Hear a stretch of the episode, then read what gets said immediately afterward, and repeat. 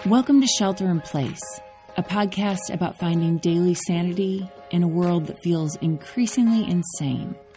Coming to you from Oakland, California, I'm Laura Joyce Davis. Before I begin today's episode, I wanted to ask for your help with something. If you listen on iTunes, you've probably seen their list of podcasts designated as COVID 19 essential listening. I've reached out to Apple to ask them to include Shelter in Place on that list, but I need your help. If you could take a moment to go to iTunes, rate Shelter in Place, and write a quick review of what you like about the show, I would be so grateful. Happy Friday, friends. I don't know about you, but it's been a week. My husband's aunt asked me recently how we were doing. I told her we were muddling along. She thanked me for being so honest, and I laughed. It was the only answer I could give. Right now, I feel a deep need for laughter, joy, and escape from the pressure of everyday's challenges. Not just because my learning curve in life is steep right now, but because it feels like this week especially, I felt called to say yes to conversations I didn't anticipate having ideas that force me to be brave when I'd rather run and hide. You know what I'm talking about if you listen to the two episodes I did this week about Ahmaud Arbery's death, episodes 46 and 47. I never imagined when I started this podcast that it would take me there to conversations about injustice and racism. It feels like my world is expanding, and that expansion sometimes feels really uncomfortable. I wonder if you feel it too. My husband Nate asked me this week what it means to me to find daily sanity. Without hesitating, I said, It's about finding daily hope and purpose, about feeling valued and accepted as I am. It's a sense of belonging in the world. It's the ability to laugh, but also to feel like I'm allowed to cry. It's about figuring out how to be okay and also about giving myself permission to not feel okay. It's about having the courage to face the hard problems in life.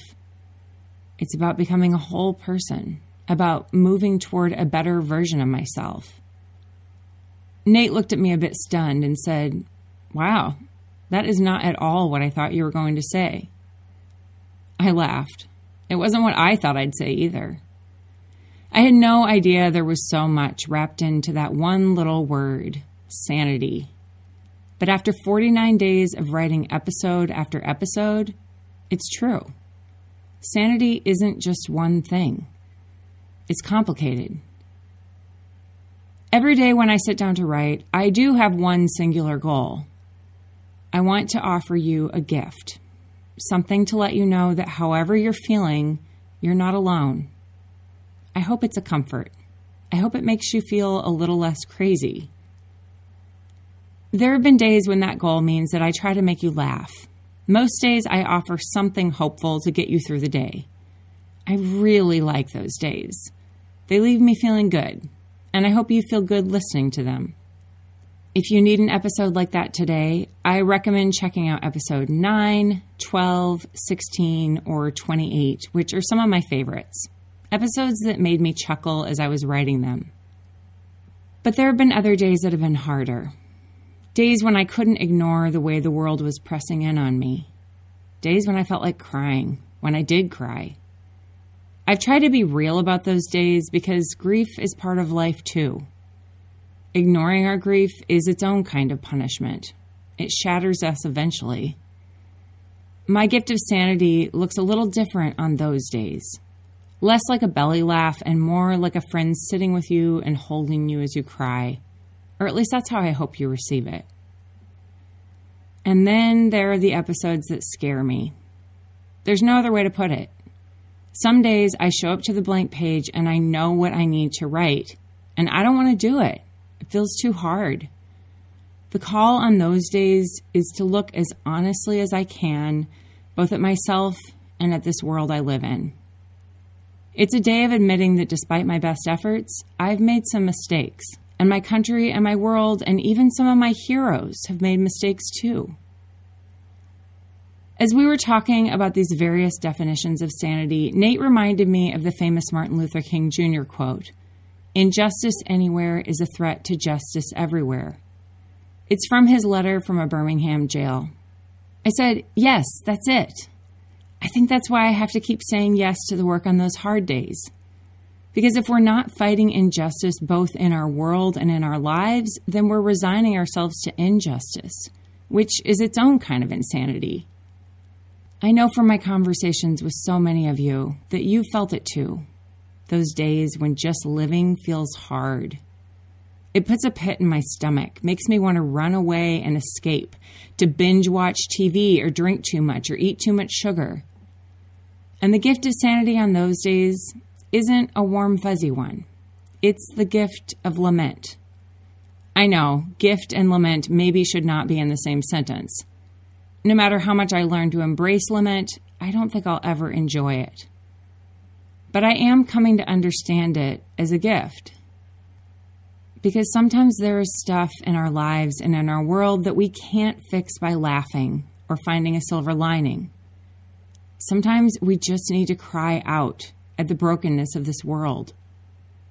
And I know that's really hard. Those episodes aren't fun for me to write, and I'm guessing they're not fun to listen to either.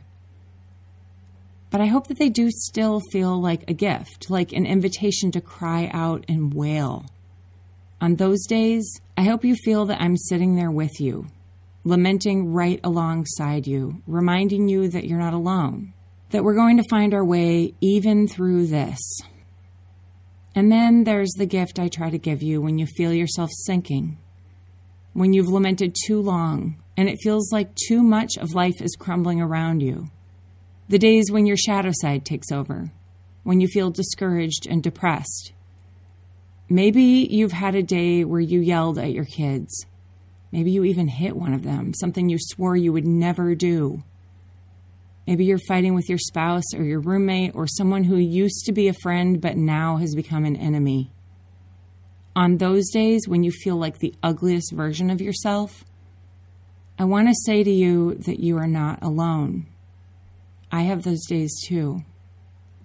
The people who have made me feel most loved and valued in this world are the ones who have seen the worst version of me and love me still. They have all kinds of reasons to not like me anymore, to cast me out of their life. But they don't. Instead, they show me grace. They forgive me. They call me to be a better version of myself. And so, on those days when you feel like you can't do anything the way you want to, I want to give you that gift too. I want you to know that your worst days don't define you. You'll come through this. It might be hard for a long time, but please don't lose hope. I see you even in all of that ugliness. I want you to remember that you have so much to offer this world. And then there's my favorite kind of daily sanity. It's the sanity of dreaming big, impossible dreams. I'm not talking about idealism, escapism, or fantasy. I'm talking about looking at life in the face, seeing all of its problems, and choosing to believe that it's possible to do it another way.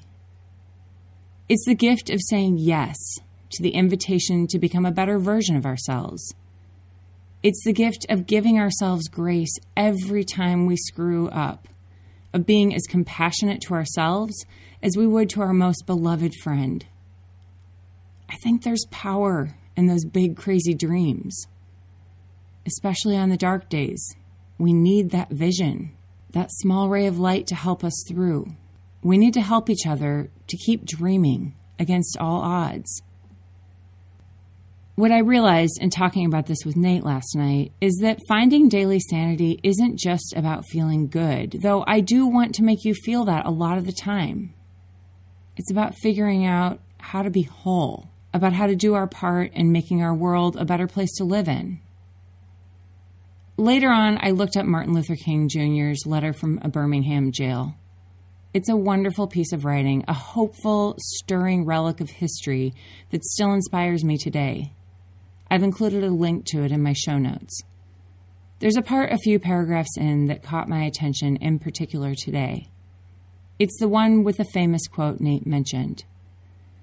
MLK writes Moreover, I am cognizant of the interrelatedness of all communities and states.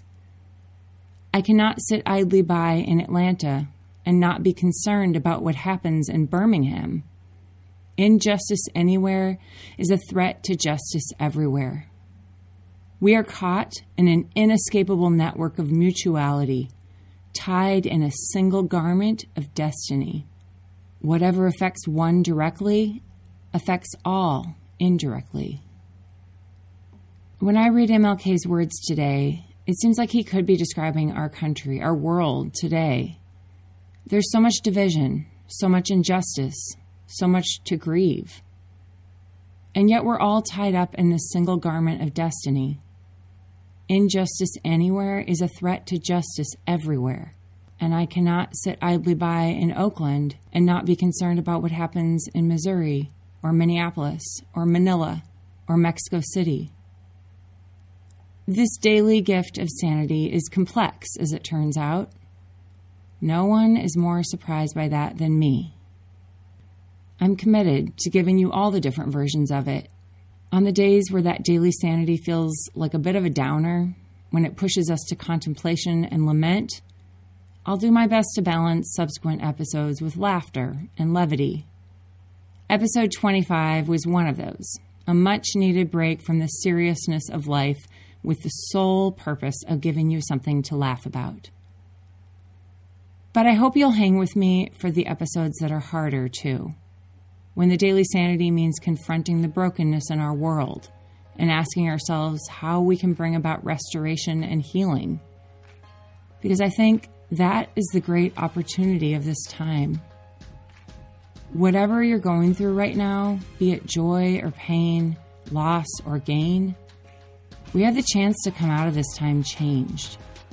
The world that emerges from COVID 19 will no doubt have a new set of problems but maybe together we can figure out how to not just go back to the way things were before. Maybe today our gift of sanity to ourselves is to pick one small way that we can bring a little bit of sanity and light into our home, our community, our country. It might be as simple as extending kindness to a stranger or writing a note to a friend. It might be a subtle shift a view of ourselves and of this world that extends compassion instead of criticism. Whatever that gift of sanity is that you see before you today, I hope you'll say yes, that you'll accept it, that you'll pass along that gift to someone else. And I hope you'll be back tomorrow so we can do it all over again. I hope you found today's episode of Shelter in Place meaningful that it gave you a little gift of much needed daily sanity. The best way you can support it is to subscribe, rate, and review it on iTunes so others can find it too. Shelter in Place is sponsored by Brick and Mortar and Delta Wines. I am so grateful to be sponsored by a small local business that isn't just committed to making great wines, but to making this world a better place. Get 10% off your order when you use the promo code SHELTER at brickandmortarwines.com or winesforchange.com. When you buy wine, you support this show and also other businesses that are working toward more sustainable living. The Shelter in Place music was composed by Chase Horseman at Reactor Productions, and the Shelter in Place artwork was created by Sarah Edgel. Until tomorrow, this is Shelter in Place. I'm Laura Joyce Davis.